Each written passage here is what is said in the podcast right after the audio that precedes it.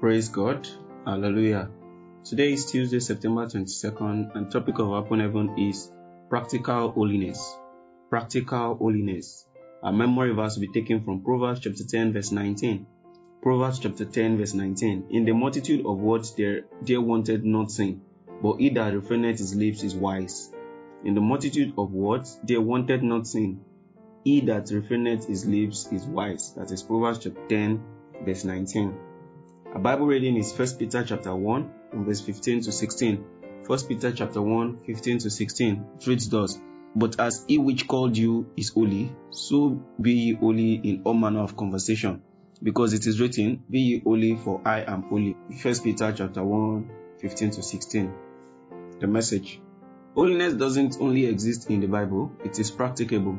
Any fellow who is holy is sanctified, and one of the attributes they possess is time consciousness. They don't waste time and they don't arrive to places late, particularly the house of God. If you stroll into the church premises when the service is on without feeling guilty, you are not sanctified. Those who are holy are organized such that they know when and how to do things. They resemble the Heavenly Father who is holy and does, and does things in order. Praise God. Another attribute of those who live holy is that they are quiet. They are not talkative or lousy. Any Christian who talks too much is born again but not sanctified. James 1 verse 19 tells us to be fast to hear and slow to speak. Someone once said that God gave us two ears and one mouth so that we can listen twice as much as we speak. Praise God. The third thing is any fellow who is sanctified also has integrity. That's number three. Their yes is yes and their no is no.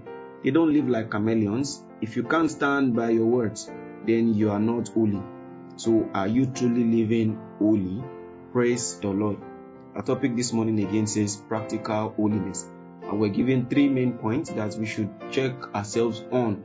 Number one thing is time consciousness. Our open heaven this morning told us that every child of God who is holy is time conscious because that is one attribute of God, time consciousness. Praise God. The second attribute is quiet, being quiet. Praise God. Not talking too much. Praise the Lord. Because people who talk too much say nonsense. That is what is inside our memory verse. It says, In the multitude of words, they wanted not sin. So when you talk too much, you are liable to commit sin. You are liable to say nonsense, to say rubbish. Praise God. And that is why Daddy told us that we have two ears to hear twice as much as we speak. That means let your hearing and speaking ratio be 100 to 50 or ratio 2 to 1. Listen more and speak less. We are not saying you should not talk. Don't talk too much or don't be lousy. Praise God. And finally, is integrity. Integrity is being who you are, the son of God, the child of God that you are. You are not a chameleon. You are not someone at home and a different person in school, a different person in church. Be just who you are. Let your yes be yes, your no be no. Praise God. So, what you will not say in church, you don't say them in school. Praise God. That is having integrity. Let your yes be yes and your no be no. So that wherever anyone meets you, you are still the same person. You are not a different person entirely.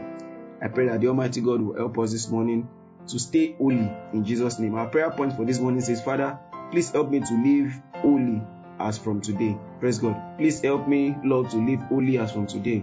In Jesus' name.